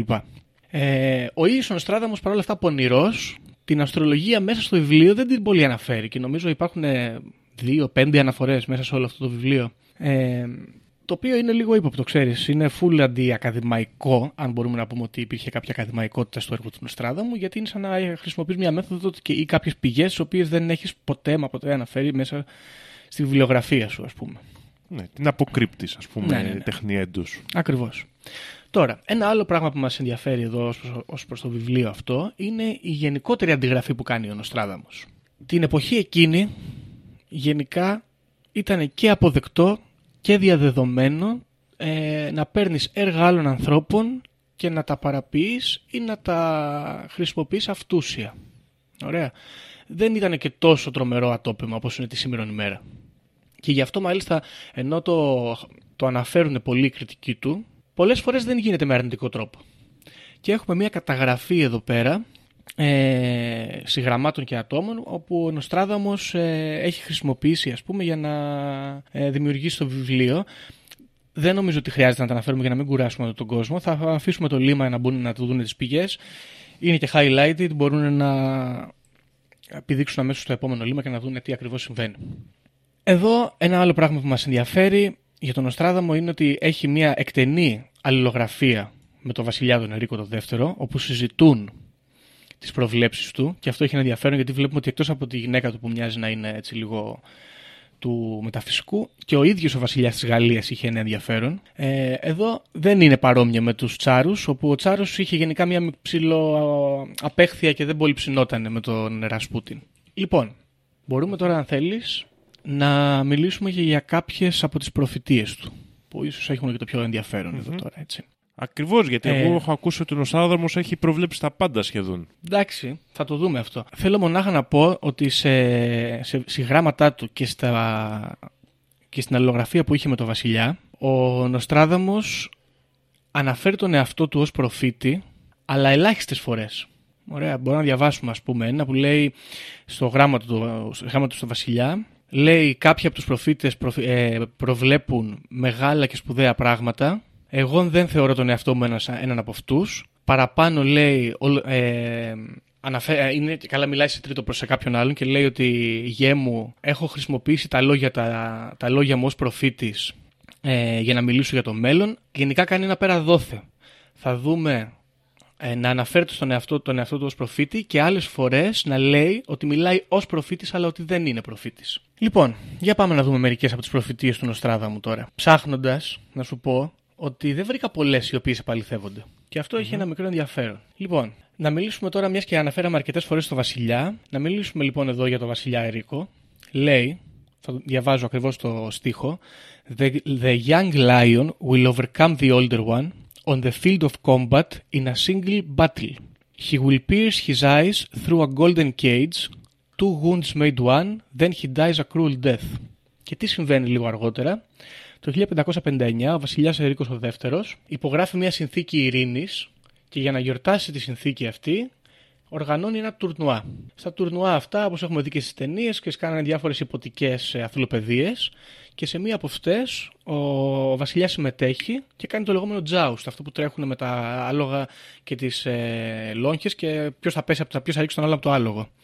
Σε μια τέτοια λοιπόν ε, αθλοπαιδεία, όπου ο βασιλιάς και ο νεαρότερος κατά τα άλλα υπότης αντίπαλός του έχουν στις ασπίδες τους ε, εμβλήματα με λιοντάρια, κονταροχτυπιούνται, το, η λόγχη του αντιπάλου του βασιλιά θρηματίζεται και μέσα από το χρυσόπικτο κράνος του ο βασιλιάς τραυματίζεται στο μάτι και σε διάφορα άλλα σημεία με τα θραύσματα από το ξύλο, παθαίνει κάποιου είδους σηψαιμία και πεθαίνει δέκα μέρες αργότερα φρικ- μετά από φρικτούς πόνους και ταλαιπωρίες. Ωραία.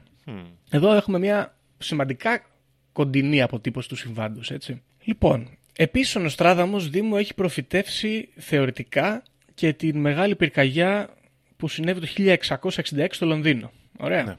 Λέει λοιπόν, σύμφωνα με τη μετάφραση, The blood of the just will commit a fault at London. Burned through lightning of 23 the six, the ancient lady will fall from her high place, several of the same sect will be killed. Ωραία. Τώρα, 23 the six. 20 επί 3 συν 6. 66. 1666 συμβαίνει η φωτιά στο Λονδίνο. Δυστυχώς η φωτιά δεν προκύπτει από κάποιο, κάποιο κεραυνό, όπως ο ίδιος προβλέπει, αλλά από ένα φούρνο σε κάποιο αρτοποιείο, το οποίο δεν μας κολλάει πάρα πολύ. Και The Ancient Lady, σύμφωνα με τους ε, ανθρώπους που μελετούν τον Οστράδαμο, που αναφέρεται, θεωρείται το ίδιο το Λονδίνο, το οποίο ας πούμε καταστρέφεται, γιατί μιλάμε για μια αρχαία πόλη, η οποία υπάρχει ας πούμε, και στην εποχή των Ρωμαίων, όταν κατακτούν το, το, το, το νησί της αγγλιας Το Λονδίνιουμ. Λοιπόν, έχουμε άλλη μια εδώ προφητεία που μας ενδιαφέρει, γιατί υποτίθεται ότι προφητεύει τη Γαλλική Επανάσταση που συμβαίνει κάποια χρόνια μετά το θάνατό του. Λέει ο Νοστράδαμος, From the enslaved populace, songs, chants and demands, while princes and lords are held captive in prisons, these will in the future be headless idiots, be received as divine prayers. Ωραία. Enslaved populace, songs, chants and demands είναι χαρακτηριστικό της, ε, των ανθρώπων που συμμετείχαν ας πούμε, στη Γαλλική Επανάσταση. Μέχρι και τη Βαστήλη ανέφερε. Ακριβώς. Και μετά έχουμε φυσικά τους λόρδους που θα εχ- ε, εχμαλωτιστούν και θα φυλακιστούν και θα θεωρηθούν ακέφαλοι ηλίθιοι, πόσο πιο καλά να το πει ο άνθρωπος. Όλοι γνωρίζουμε για τις γκυλοτίνες και τις ε, δημόσιες εκτελέσεις των δικαστηρίων που γινόντουσαν. Νομίζω ότι στο συγκεκριμένο 1789 να πούμε η Γαλλική Επανάσταση, ο Νοστράδαμος πέφτει αρκετά αρκετά μέσα. Περίπου 100 χρόνια μετά το θάνατό του. Λοιπόν, επίσης έχουμε μια προφητεία του Νοστραδάμου για τον ε, Ναπολέοντα. Ωραία. To swim in praise, the great one to flee to the confluence, he will refuse entry to the palaces, the depraved ones and endurance will keep them imprisoned. Ε, επίσης αναφέρει Πάου Νέι Λορών, αν το προφέρει σωστά, που είναι τρεις πόλεις στη Νότια Γαλλία, οι οποίες σχετίζονται με τον Ναπολέοντα. Το Swim in Praise, πολύ σημαντικό, ε, γιατί ο Ναπολέοντας στην αρχή είχε κάποια μεγάλη αποδοχή. Επίσης, The Great One will flee, όπως και τον εξορίσανε. Έχουμε γενικά εδώ κάποια στοιχεία που φαίνεται να υποδεικνύουν ότι μιλάει για τον Ναπολέοντα. Ε, επίσης υπάρχει μια άποψη που λέει ότι ο, ο Νοστράδαμος είχε προφητέψει και τον Χίτλερ. Έτσι.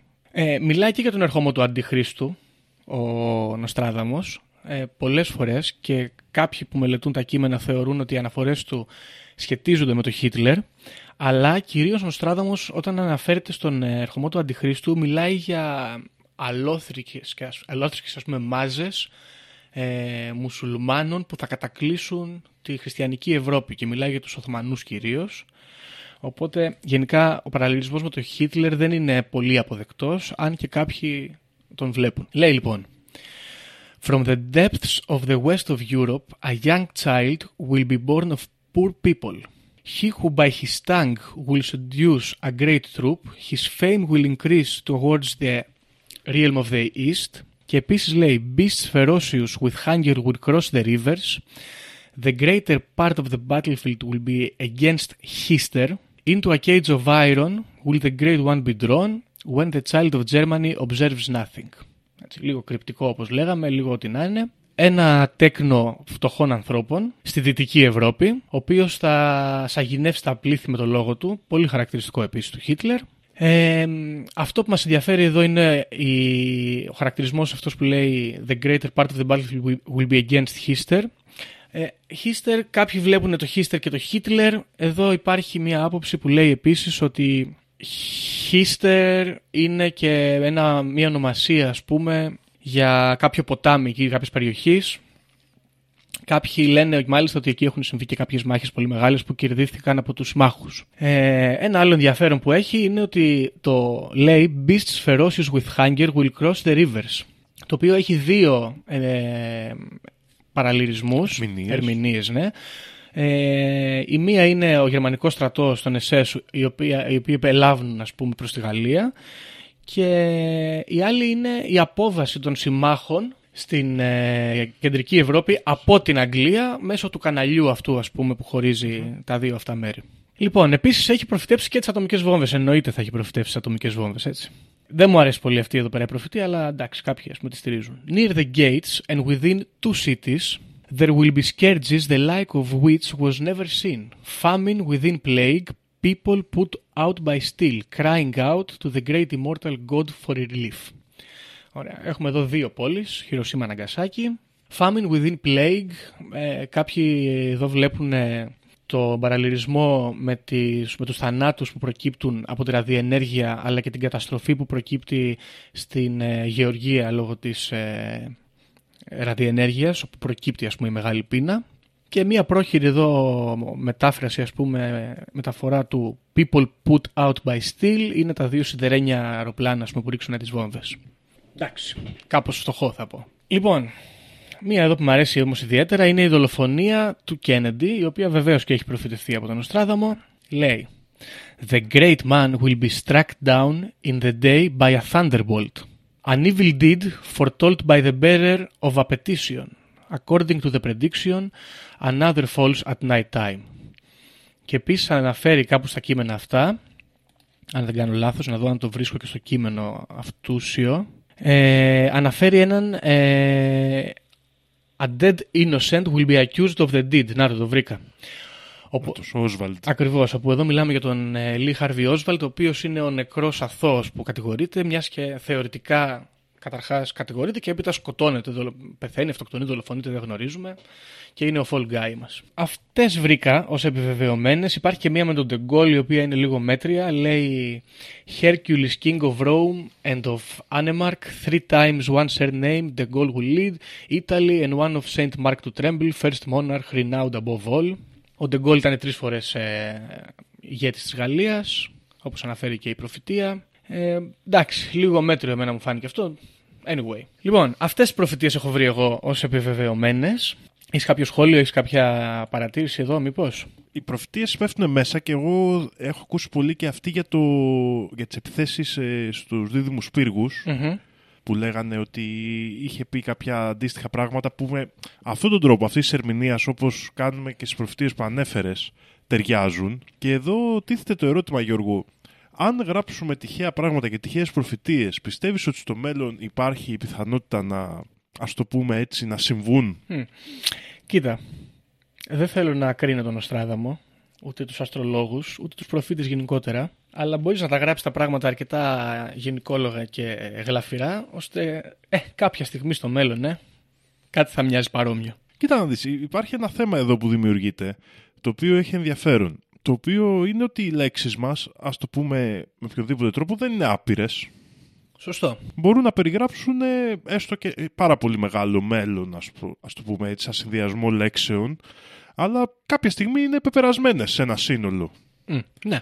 Ε, το ζήτημα εδώ είναι, εφόσον αυτές οι λέξεις είναι κομμάτι της αντίληψής μας, είναι βέβαιο ότι αν περιγράψω κάτι θα μπορεί να συμβεί; Δημιουργείται ένα ενδιαφέρον ερώτημα εδώ. Κοίτα, η αλήθεια είναι ότι οι λέξεις δεν είναι άπειρες, αλλά τα συμβάντα είναι σχεδόν άπειρα. Τα πιθανά συμβάντα. Οπότε, Είναι σίγουρο αυτό; δεν ξέρω. Αυτό α, προσπαθώ να κρίνω εδώ και να ρωτήσω. Είναι τα πιθανά συμβάντα του μέλλοντος άπειρα; Κοίταξε τώρα, επειδή αυτό που κάνουμε και εδώ, ας πούμε, με τις ε, προφητείες του Νουστραδάμου είναι να παίρνουμε λέξεις, όχι ολόκληρες έννοιες. Δηλαδή, σε λίγες Ναι, ναι, προφητείες παίρνουμε ολόκληρες τις έννοιες.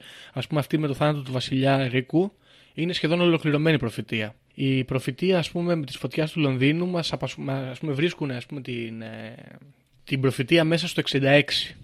Ωραία, και στο, στα νούμερα που χρησιμοποιείς. Και στη χρονολογία. ας πούμε. Ναι, ναι, ναι.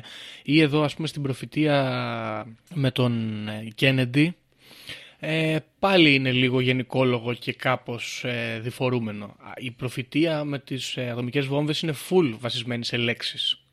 Δύο πόλεις. Famine and Plague. Και αυτές μάλιστα, ξέρεις, τις, τις μεταφράζουμε σε μοντέρνες, ας πούμε, εκδοχές τους. Πόσο όμως πιθανό, ας πούμε, ειδικά στην περίπτωση ας πούμε Χειροσύμα και Ναγκασάκη, πόσο πιθανό ήταν μια τέτοια κατασ- καταστροφή, για ποιο τρόπο επιλέχθηκε ας πούμε, να συμβεί σε δύο πόλεις; Δηλαδή έχει κάποιο ενδιαφέρον γιατί από... βρίσκει κάποια γεγονότα που είναι, ας το πούμε έτσι, έχουν κάποιες ιδιαιτερότητες. Γιατί εμένα μου με ρωτούσες και δεν είχε πέσει ποτέ η ατομική βόμβα, θα θεωρούσα ότι θα πέσει σε μία πόλη. Οκ, αλλά άμα δεν έχει πέσει ποτέ η ατομική βόμβα, δεν θα βρίσκαμε, πιστεύεις, από το 1566 μέχρι το 1445 δύο πόλεις που καταστράφηκαν με φοβερό τρόπο; Εντάξει, αλλά είναι και ένα ε, συμβάν που αλλάζει το ρου της ιστορίας. Είναι σημαντική καταστροφή. Δεν είναι μια τυχαία καταστροφή. Θα βρίσκαμε, συμφωνώ. Μμ, Απλά θέλω να πω ότι μπορεί να το αποδίδαμε σε άλλη ιστορία αντί για την ατομική βόμβα. Ναι, ναι, συμφωνώ, αλλά το αποδώσαμε σε αυτή και είναι μια καταστροφή μνημειώδης, Μμ. ας πούμε, για την, για την ιστορία της ανθρωπότητας, η οποία έτυχε και επιλέχθηκε από κάποιους στρατηγούς ή οτιδήποτε να γίνει σε δύο πόλεις. Ναι. Και για μένα αυτό, ας πούμε, αυτή η ιδιαιτερότητα έχει ένα ενδιαφέρον και στο γεγονός του πώς συνδέεται με τις προφητείες. Βέβαια, αυτό λέω κι εγώ ότι γενικά, άμα λες, κάτι θα συμβεί. Ναι. Και γενικά, άμα έχεις πει χίλια πράγματα, ναι, τα τρία θα συμβούν. Και δεν θα συμβούν τα άλλα 997. Αλλά έχει ένα ενδιαφέρον όλη αυτή η λογοτεχνία με τις προφητείες και τα ζητήματα. Οκ, ναι. Ε, και μιας και το ανέφερες πριν, να την πούμε και την προφητεία για τους δίδυμους πύργους. Λέει Earth shaking fire from the center of the earth will cause tremors around the new city. Two, two great rocks will war for a long time, then Arethusa will redden a new river. Εντάξει, two great rocks είναι οι δύο πύργοι, ας πούμε. Η New City, η New York City. Βλέπεις όμως εδώ, ας πούμε, είναι κάπως. Δεν ταιριάζει πολύ καλά. Εννοείται, εννοείται ότι πρέπει να ανοίξει το μυαλό σου για να χωρέσει τα γεγονότα στι προφητείες Μμ.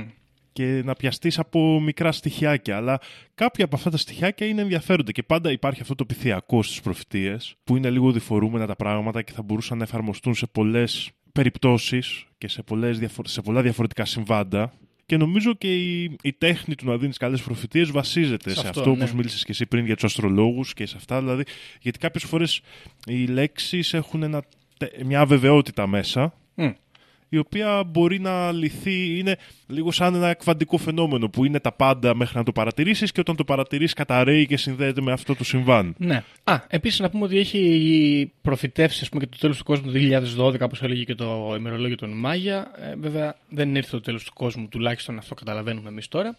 Ίσως, ίσως, όπως κάνανε πιθανόν λάθος οι Μάγια στην ημερομηνία τους, να έχει κάνει και ο Νοστράδαμος και να έχουν κάνει το ίδιο λάθος, οπότε να μιλάνε για την ίδια ημερομηνία σε κάποια άλλη εποχή. Καλά, ελέγχεται και αυτό. Έχουμε μιλήσει για θεωρίες κατά τις οποίες ο κόσμος έχει τελειώσει το 2012 όντως. Ακριβώς. Οπότε ναι, ελέγχεται. Λοιπόν, τώρα ε, να, να πούμε ένα άλλο ενδιαφέρον εδώ που βρήκα σαν στοιχείο, γιατί ο, μας αφορά γιατί σ- μιλάμε για το 2023 πλέον και ο Νοστράδαμος έχει κάνει κάποιες προφητείες οι οποίες έρχονται να κολλήσουν με το σήμερα. Και γράφει λοιπόν ο μύστης Celestial fire when the lights of Mars go out.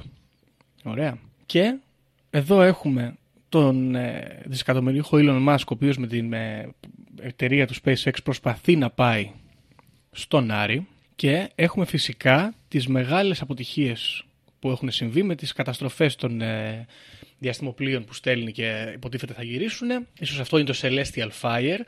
Ένα άλλο ενδιαφέρον έχει εδώ ότι υπάρχει άποψη που λέει ότι όταν καταφέρουμε να πάμε στον Άρη, ωραία, όπου βέβαια ο Νοστράδαμος το έχει τοποθετήσει το 2023, ενώ ο Elon Musk λέει ότι θα πάμε το 2029, κατά πάσα πιθανότητα, ε, ότι όταν πάμε στον Άρη τότε θα σβήσουν τα φώτα και θα πέσει η ουράνια φωτιά και ίσως εδώ μιλάμε για κάποια, κάποιο πυρηνικό ολοκαύτωμα ίσως που μας οδηγήσει κάποιους λίγους να μεταναστεύσουν στον Άρη. Και αυτό είναι πολύ δυσίωνο. Λοιπόν, ένα άλλο που ήρθε να κουμπώσει με πολύ πρόσφατα γεγονότα είναι ότι ο Νοστράδαμος έχει προφητεύσει ένα, τον ερχομό ενός νέου Πάπα τη χρονιά αυτή και λέει ότι θα φύγει ο Πάπας λόγω ηλικίας και προχωρημένης ε, ε, ασθένειας και τη θέση του θα πάρει ένας επικίνδυνος νεότερος άνθρωπος που θα προκαλέσει σκάνδαλα. Και πριν από λίγες μέρες ο Πάπας ακύρωσε περιοδίες του και ανακοίνωσε ότι θα μάλλον θα περιορίσει τις δραστηριότητες του λόγω της φθήνουσας κατάστασης της υγείας του και ότι ίσως χρειαστεί, λένε μερικοί, να παραιτηθεί κιόλας από Πάπας. Λοιπόν, άλλη μία προφητεία για τη χρονιά που έχουμε και τε- τρέχει τώρα είναι ε, ότι το 2023 ο μεγάλος προφήτης Νοστράδαμος είπε ότι μία πολύ σύντομη συμμαχία θα έχει πολύ, θετικά, ε, πολύ θετική επίδραση στην κοινωνία. Και μάλιστα αναφέρει ότι αυτή η συμμαχία θα προέρχεται από έναν άντρα και μία γυναίκα. Δυστυχώς στις εκλογές που έχουμε εδώ στην Ελλάδα, ενώ μπορεί να έχουμε κάποιες σύντομες συμμαχίες, δεν έχουμε άντρα και γυναίκα. σω αυτή δηλαδή η λεγόμενη προοδευτική συμμαχία που αναζητούμε στην Ελλάδα να ήταν αυτή εδώ η προφητεία, αλλά δεν έχουμε άντρα και γυναίκα. Δεν ξέρω. Και κάτι πρέπει να κάνουμε. Μας λείπουν γυναίκες αρχηγοί πολιτικών κομμάτων. Οπότε μια, βα- να βάλουμε και εμείς το χεράκι μας καλές Αλλά πρέπει να τις κυνηγάμε κιόλας. Ακριβώς. Τώρα, έχουμε άλλη μία που λέει ότι θα έρθει ο τρίτος παγκόσμιος πόλεμος και τον περιγράφει ως μια μεγάλη σύραξη 7 μηνών, η οποία θα είναι η αφετηρία εν- του Τρίτου Παγκοσμίου Πολέμου. Seven months of the Great War, people killed by evil deeds. Και εδώ προφανώς αναφερόμαστε στον πόλεμο στην Ουκρανία και στις προθέσεις της Κίνας να απορροφήσει την Ταϊβάν, οι οποίες μπορεί να είναι αρχή για κάποιο Τρίτο Παγκόσμιο Πόλεμο. Ε, έχουμε περάσει τους 7 μήνες του πόλεμου της Ουκρανίας. Ε, αναμένουμε τις εξελίξεις. Να δούμε. Τρέχει αυτή η προφητεία, τρέχει. Μακάρι να μην επιβεβαιωθεί ναι. και πολλές από αυτές τις τελεολογικές προφητείες. Γενικά, Γιώργο, εγώ σε ακούω να τα περιγράφεις όλα αυτά και βλέπω ότι λίγο δεν σε έχει πείσει ο κύριος Νοστράδαμο. Κάπου με πείθει, κάπου Αυτή δεν με είναι η πείθει. άποψή μου. Κα- κάπου με πείθει, κάπου δεν με πείθει, Δήμο. Δεν ξέρω. Ε, να σου πω ότι γενικά, να, έχουμε και αυτό εδώ, ε, έχει αναφέρει και το θάνατο της βασίλισσας Ελισάβετ, έχει προφητεύσει και μάλιστα αναφέρει ότι θα έρθει ένας νέος βασιλιάς, ένας νέος πρίγκιπας, ο οποίος θα πάρει τη θέση του βασιλιά, τον οποίον δεν θα θέλουν να τους κυβερνά. Θα έρθει από μακρινή χώρα, αυτός ο βασιλιάς, και ο, ο πρίγκιπας μάλλον, και ο, ο βασιλιάς αυτός ο οποίος θα χάσει τη θέση του θα εξοριστεί από το νησί. Και μιλάμε φυσικά Να για, δούμε για τον Κάρολο. ναι, για τον Κάρολ, ο οποίος δεν είναι και πολύ δημοφιλής, και για τον πρίγκιπα Καχάρη που έχει αυτοεξοριστεί, ας πούμε, στον Καναδά. Και λες ο Χάρη να γίνει νέος βασιλιάς της Αγγλίας. Ενδιαφέρον θα είναι αυτό. Για να δούμε, είναι plot twist θεολική αυτό. Λοιπόν, αυτές είναι οι προφητείες που θεώρησα σημαντικές να μιλήσουμε. Και αυτή είναι και η ιστορία του Νοστράδα μου γενικά. Όπως είπες, δεν με πείθει τρελά, αλλά αυτό γενικά δεν με πειράζει. Εμένα. Δηλαδή, μπορώ να ζήσω με το να μην με πείθει και ταυτόχρονα να υποστηρίζω τις προφητείες του. Και τα δύο μαζί, Wombo Combo. Διότι αυτό που καταλαβαίνω από τον Οστράδαμο είναι ότι είναι ένας άνθρωπος ο οποίος έκανε τσιριμογγέ για να γίνει διάσημος και αρεστός σε σουαρέ. Και εγώ αυτό πάντα το στηρίζω και το θεωρώ τρομερό aesthetic. Ιδιαίτερα μάλιστα όταν ε, οι τσιριμογγιές που κάνει είναι φουρ τσαρλατανίστικες και πάνω στο hype της εποχής. Δεν ξέρω τώρα, ας πούμε, στη σημερινή εποχή τι θα έπρεπε να κάνει κάποιος για να γίνει αρεστός στα σουαρέ τα κοινωνικά και να είναι και απαταιώνας ταυτόχρονα. Ναι, εντάξει, νομίζω υπάρχουν κάποια συμβάντα, έτσι πρέπει να είσαι λίγο με την τέχνη, πιστεύω, και με αυτά πλέον. την Δεν πρέπει τέχνη, να είναι ε. τόσο πολύ προφητείες και με τα φυσικά. Ναι, μαλακία. Έχουμε πάει σε αυτό το επίπεδο. Ε, κοίτα να δεις. Θα σου πω εγώ για την Οστράδα μου γενικά σαν προσωπικότητα και λίγο από την ιστορία του έτσι που κάποια τα θυμήθηκα, κάποια καινούργια τα έμαθα σήμερα. Τον κρίνω θετικά. Εγώ είχα στο μυαλό μου να σου πω την αλήθεια, επειδή τα διαβάζω όλα αυτά, ξέρετε, δεν τα διαβάζω εγώ από ιστορικά ποτέ. Μμ. Διαβάζω μόνο από blogspots και σχολεία και τέτοια. Εγώ στο μυαλό μου είχα ότι ο Νοστράδομος με κάποιο μεταφυσικό τρόπο κιόλας συνδεόταν ως θεραπευτής της χολέρας και αυτής της ε, πανόλης ποια ήταν εκεί Ναι, ναι. η εποχή, δεν θυμάμαι σίγουρα. Πανούκλα. Η πανούκλα αυτή ας πούμε. Αλλά τελικά καταλαβαίνω ότι απλά εκεί είχε απλό έργο ο άνθρωπος προσπαθούσε να βρει σαν γιατρός και είχε λειτουργήσει ας πούμε σαν βοηθός γιατρού και είχε ένα θετικό αντίκτυπο εκεί και δεν συνδέεται με τα φυσικά αυτό με τις υπόλοιπες προφητείες που έχει ενδιαφέρον γιατί λέει εντάξει δουλέψαμε κανονικά τώρα Ναι. και τα βρήκαμε αλλιώς. Μπορεί και Επίσης, όχι αυτό το όμως. περιοδικό που. Ναι, ναι, δεν ξέρουμε. Ναι. Αν ε, και εκεί βγήκε κάποια δύναμη του ιδιαίτερη. Αυτό το περιοδικό που εκδίδει το ετήσιο με τις προφητείες και τα ζώδια κλπ. Ε, όπως σου έλεγα και πριν το επεισόδιο και τελικά επιβεβαιώνουμε, είναι καζαμίας Γιώργο. Είναι καζαμίας, ε. Που είναι καζαμίας κανονικός. Γιατί ακριβώς έτσι είναι και ο Καζαμίας, ένα βιβλίο που στην παλαιότερη ελληνική παράδοση ήταν σημαντικό, αλλά πλέον έχει αρχίσει και ευθύνη, αλλά να παίρνετε καζαμία. να παίρνετε. Εμένα ο παππούς μου έλεγε ότι το Ερμής Αλιβέρου είναι ο καλύτερος. Μμμ. Να διαφημίσουμε έτσι και το καζαμία για να παίρνετε να, να βάζετε τη χρονιά σας κάτω. Ξέρεις, είναι Κάνεις πώς πλάνο. κάνουν τώρα που λέει New Year's Resolutions, αν λένε οι Αμερικάνοι. Ναι. Αυτό ήταν ο Καζαμίας, αλλά με τη βοήθεια μιας συμπαντικής ας πούμε ύπαρξης. Ε, με τη βοήθεια ειδικών. Κάποιον... Α, ακριβώς. Ενώ τώρα λέει New Year's Resolution, δηλαδή τι είμαι, είμαι κάποια επιχείρηση που θα βάλω στόχους για τη νέα χρονιά, να ανεβάσω 6% τα κέρδη; Όχι, θα πάω να δω τα άστρα τι λένε και η φύση και ο καιρός και πότε θα φυτέψω για να βγουν καλά οι ντομάτες μου. Μμ. Είναι ωραίο βιβλίο, δηλαδή ο Καζαμίας που ε, ξέρεις, αφαιρεί λίγο την εγωπάθεια από τους στόχους μας. Μπράβο. Γιατί σου λέει να έχει στόχους, αλλά ο Θεός γελάει όταν κάνει σχέδια. Μπράβο. Και κάνει και την αποτυχία πιο όμορφη. Αυτό. Ακριβώς. Ακριβώς, γιατί δεν ε, οφείλεται σε σένα, οφείλεται σε όλο αυτό το περιβάλλον το οποίο είσαι και εσύ κομμάτι του και δεν μπορείς να σε αφαιρέσεις ποτέ από μέσα. Μπράβο. Μια ιδέα νομίζω που έχει χαθεί. Τώρα, ως προς τις προφητείες, γενικά οι προφητείες φαντάζομαι όλες εκείνες τις εποχές ήταν ε, μια συλλογική προσπάθεια. Ναι. Κάπως έτσι το καταλαβαίνω εγώ. Τώρα, το γιατί έμεινε ο Νοστράδαμος ως διάσημος έχει μια ιδιαιτερότητα. Ίσως, έκανε, ίσως ήταν η κατάλληλη λογοτεχνική μορφή του. Μμ. Γιατί από τα παλαιά χρόνια οι άνθρωποι ήθελαν να το κάνουν αυτό και α- ακόμα και σήμερα, Γιώργο, προσπαθούμε να το κάνουμε. Δηλαδή τώρα, στη σύγχρονη εποχή, έχουμε πάλι προφητείες μέσα από τα μοντέλα τεχνητής νοημοσύνης και λοιπά που τα χρησιμοποιούν οι επιχειρήσεις και τα κράτη για να προβλέψουν το μέλλον, τα οποία πάλι δεν βασίζονται σε στοιχεία και απλά εμπιστευόμαστε ότι με τα δεδομένα που τους δώσαμε θα μας δώσουν σωστές προβλέψεις για το μέλλον. Είναι βαθύ κομμάτι του ανθρώπινου πολιτισμού το να θέλω να προβλέψω το μέλλον. Ναι. Και τότε, ας πούμε, διάφοροι συγγραφείς παίρνανε και λέγανε ο καθένας τις απόψεις του με βάση την εμπειρία ή συνδέσεις που κάνανε για πράγματα που θεωρούσαν σημαντικά όπως η αστρολογία και λέγανε θα συμβεί αυτό, θα συμβεί εκείνο. Και οι άνθρωποι αγοράζανε. Ναι. Και πλέον τα έχουμε κάνει βιομηχανίες αυτά. Οι άνθρωποι τώρα πληρώνουν για να τους πούνε ποια μετοχή θα ανέβει. και όλοι, όλοι αυτοί που τα πουλάνε αυτά, ε, εν γνώση τους πλέον, σου λένε δεν μπορώ να το λύσω, αλλά ταυτόχρονα σου πουλάω προβλέψεις. Μμ. Δηλαδή, μην το πηγαίνουμε μόνο στα τρελά πράγματα, γιατί αυτές οι προβλέψεις έχουν περάσει και έχουν γίνει σημαντικό κομμάτι και αυτές τις προφητείες του πολιτισμού μας. Ναι, είναι πολύ καλό παράδειγμα τα κρυπτονομίσματα που κάθονται και μελετούν κάτι διαγράμματα και σου λέει εδώ ακολουθία Φιμπονάτσι και κάτι περίεργα. Ότι και καλά όλοι οι άνθρωποι ας πούμε αγοράζουμε με ακολουθία Φιμπονάτσι και πουλάμε τις μετοχές μας. Ναι, ακ, ακριβώς. Αυτό, αυτό είναι οικονομική αστρολογία. δεν είναι. Είναι ακριβώς το ίδιο πράγμα και δεν πρέπει να το. Δηλαδή, γιατί έρχονται διάφοροι εδώ και μου λένε, ξέρω εγώ, προφητείες, τέτοια. Ο άνθρωπος πάντα κυνηγάει τις προφητείες και είναι μεγάλο κομμάτι του και ψάχνει να πιαστεί με πράγματα που θεωρεί σημαντικά για να είναι προετοιμασμένος για το μέλλον. Γιατί το μέλλον είναι αβέβαιο και αχανές και προκαλεί φόβο. Μμ, σωστό. Οπότε μην κατηγοράμε τον Οστράδαμο, λες. Ως... ε, Λέω να μην θεωρούμε ότι είμαστε ανώτεροι. Μμ. Από τις παλιές εποχές που ήταν οι προφήτες με αυτή τη μορφή και τότε εκείνα τα πράγματα θεωρούσαν σημαντικά. Και να κάνουμε και την αυτοκριτική μας σαν πολιτισμό στο σήμερα, γιατί δεν είμαστε τόσο μάγκες. Τις ίδιες προφητείες ακολουθούμε, αλλά σε άλλα μοντέλα. Ναι. Και να μην ξεχνάμε ότι αυτό το μέλλον κρύβει κινδύνους, αλλά κρύβει και ελπίδες. Μμ. Κρύβει και τον κίνδυνο ότι μπορεί να έρθει η καταστροφή και το τέλος του κόσμου και κρύβει και τον κίνδυνο ότι μπορεί το Dogecoin που αγόρασα να πάει χίλια δολάρια το to καθένα the και να moon. γίνω πλούσιος. To the moon.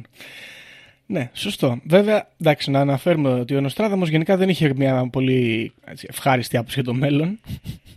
Οι περισσότερες προφητείες του είναι για καταστροφές. Αλλά δεν είναι ότι πήγε και πολύ καλά το μέλλον. Έτσι, από την άλλη. Ναι, Ναι, ωραία. δεν μπορείς να το κρίνεις. Τώρα, είναι ωραίες αυτές οι... Δηλαδή, θα μου άρεσε στη ζωή μου να είμαι αναλυτής προφητείων. Μμ. Για, νομίζω ότι είναι πολύ δημιουργικό. Ναι, Ε, να, να διαβάζεις τέτοια μηνύματα, δηλαδή λίγο ασαφή και να προσπαθείς να τα συνδέσεις με ιστορικά γεγονότα. σωστό. Ε, βέβαια, εντάξει, Δήμο, πρέπει να διαλέξεις. Θες να γίνεις ερευνητής, θες να γίνεις ε, medium, τι θες να γίνει. Δεν μπορεί να τα έχεις όλα. Θε να γίνει. Ναι, είναι, αυτό είναι το πρόβλημα στη ζωή. Η τέχνη μακρά, η δε ζωή μικρή. Που νομίζω και αυτό. Ακριβώς, ακριβώς. Ο Βυργίλιος νομίζω το έλεγε και αυτό που το ανα- αναφέραμε. Ωραία. Ε, κοίτα, γενικά εγώ η άποψη που σχημάτισα για αυτόν τον άνθρωπο είναι ότι πολύ δυνατό aesthetic, πα- ε, ε, έκανε μια πολύ ωραία ζωή και μου θυμίζει την Έλληνα Μπλαβάτσκι εδώ που θαυμάζω τη ζωή που έζησε, με το κουτάλι ας πούμε. Τώρα άμα τα πίστευε δεν είμαι πολύ σίγουρος, άμα δεν τα πίστευε ακόμα καλύτερα Μερακλής ε, που τους την έφερνε. Λογοτεχνικά έχει φάση, δηλαδή άμα διαβάσεις εδώ τις προφητείες είναι καλογραμμένες, δεν είναι και τσαπατσούλικες. Και όπως είπες και εσύ, έχει πάντα ένα ενδιαφέρον και μια έτσι, φάση να βάζεις τις προφητείες παράλληλα με την ιστορία μεταγενέστερα και να ψάχνεις έστω να ψάχνεις να βρεις που υπάρχει επαφή. Δηλαδή ωραίο χόμπι, αντί να γίνεις ταυρόλεξα, να παίρνεις ένα σαν σήμερα και προφητείες του Νοστραδάμου και να ψάχνεις να δεις που συμπίπτουν ας πούμε. Καλό. Ναι, είναι καλό χόμπι αυτό. Μμ. Δεν Μας ανοίγει και ξέρεις κάποιες άλλες κατηγορίες δραστηριότητας. Όπως είναι οι συγχρονικότητες, όπως είναι όλες αυτές οι μυστήριες συμπτώσεις που συμβαίνουν στη ζωή. Στην οποία εγώ δεν σου λέω ότι ε, απαραίτητα ο άλλος προφήτευσε και πέ- έπεσε μέσα. Αλλά μήπως υπάρχει κάποιος λόγος διαφορετικός για τον οποίο κάτι που υπόθηκε γίνεται; Μμ. Μήπως κάποιοι υποστηρίζουν ότι αν υποθεί κάτι είναι πιο πιθανό να συμβεί στην πραγματικότητα; Εν είδη manifestation ας πούμε κάπως. Ακριβώς. Μήπως ε, σχετίζεται με κάτι εκεί; Και παραδείγματος χάρη το γεγονός ότι έγινε διάσημο το βιβλίο του Νοστράδαμου Έφερε και τις... επηρέασε το ρου της ιστορίας. Ναι. Και αυτό δεν, δεν βασίζεται μεταφυσικά. Αυτό βασίζεται στο γεγονός ότι αν αυτή η ιδέα έχει πάει στα κεφάλια πολλών ανθρώπων. Μπορεί και να την κάνουν. Κάποιοι λίγοι από αυτούς μπορεί να μπαίνει στο κομμάτι της φαντασίας τους και στο κομμάτι των σχεδίων τους που μπορούν να κάνουν. Μμ. Ενδιαφέρον αυτό, ναι. Και έχει δια... υπάρχουν διάφορες τέτοιες απόψεις, ας πούμε, που είναι πονηρές για τις προφητείες. Ε, να διορθώσω μόνο αυτό που είπα πριν, ότι ο βίος βραχή δεν τέχνη μακρύ, είναι του Ιπποκράτη αφορισμός. Α, εντάξει. Με έπιασε μια αμφιβολία και το έψαξα. Δεν θα έπρεπε να το κάνω. Ναι, ναι, ναι. κανονικά, Δεν ξέρω γιατί τι σε έπιασε. Πουλάμε εμείς εδώ πέρα fake ε, news. Δεν ξέρω τι σε έπιασε και να εντάξει, το κάτω-κάτω Ρωμαίοι Έλληνες το ίδιο πράγμα γίναμε. Ε, μάλιστα. Ωραία. Ωραία. Έχεις κάτι άλλο να συμπληρώσεις; Όχι, νομίζω αισθητικά μ' αρέσουν αυτά τα θέματα. Ε, νομίζω ότι. Να σου πω την αλήθεια, νομίζω ότι είναι καλύτερες αυτές οι ιστορίες άμα δεν ξέρεις πολλά. Για το άτομο. Ναι. Μμμ. Δηλαδή ήταν ο Νοστράδαμος, τι ήταν δεν ξέρω. Έχει πει προφητείες. Μμμ. Μμμ. Νομίζω ότι αυτές οι ιστορίες δουλεύουν καλύτερα σε αυτό το επίπεδο. Οκ. Ε, τώρα ως προς την πιστευτότητα, εντάξει, οκ. Ναι, μεν αλλά. Ναι, μεν αλλά. Αλλά εμένα μου αρέσει αισθητικά αυτό. Το, αυτές οι ιστορίες με προφητείες και αυτά με ψήνουν πολύ. Δεν ξέρω, μου φαίνονται πολύ καλές. Μάλιστα. Ε, ωραία. Λοιπόν, αυτό παιδιά ήταν το επεισόδιο. Άμα κάποιος είναι πολύ μερακλής και κάνει καμία, έτσι, όπως λέγαμε και πριν, αντιστοίχηση, να μας τη στείλετε έτσι, να την αναφέρουμε και σε επόμενα επεισόδια. να λέτε και ποια μετάφραση χρησιμοποιείτε. Μπράβο. Για να... Γιατί κυκλοφορεί πολύ έτσι, παραποίηση εκεί έξω. Να δούμε. Μπορούμε να συζητήσουμε, άμα θέλετε, και να πούμε ότι χρησιμοποιούμε όλη αυτή τη μετάφραση για να είμαστε στο ίδιο μήκος κύματος Μμ. και να παίξουμε μπάλα έτσι. Σωστό. Και να το κάνουμε έτσι αυτή τη φάση. Αυτά ελπίζουμε. Απ' τη μία, εγώ ελπίζω να μην έχει δίκιο ο Νοστράδαμος, να μην επιβεβαιωθεί. Απ' την άλλη, άμα επιβεβαιωθεί και έρθει το τέλος του κόσμου, καλό και αυτό. Win-win. Ε, οπότε, ναι. Νομίζω με αυτά θα σας αφήσουμε και θα τα πούμε στο επόμενο επεισόδιο. Γεια χαρά. Όποιος φύγει από αυτή τη ζωή έχοντας ηλεκτρονική κάρτα δεν θα δει βασιλεία ουρανών. Ταυτοποιείτε με το 666. Ξυπνήστε!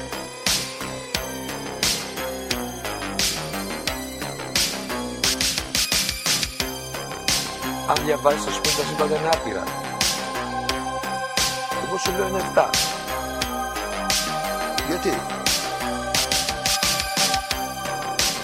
Γιατί αυτές είναι οι γνώσεις μου. Βαριά με τη συζήτηση για το αν είναι επίπεδο. Είναι επίπεδο τελείωσε. Και όποιος πιστεύει το αντίθετο δεν το συζητάμε.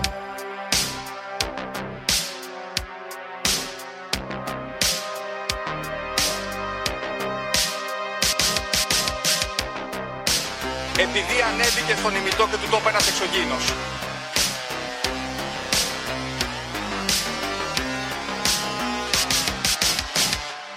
Πραγματική ιστορία κύριε Υπουργέ. Πραγματική ιστορία κύριε Υπουργέ. Πραγματική ιστορία κύριε Υπουργέ.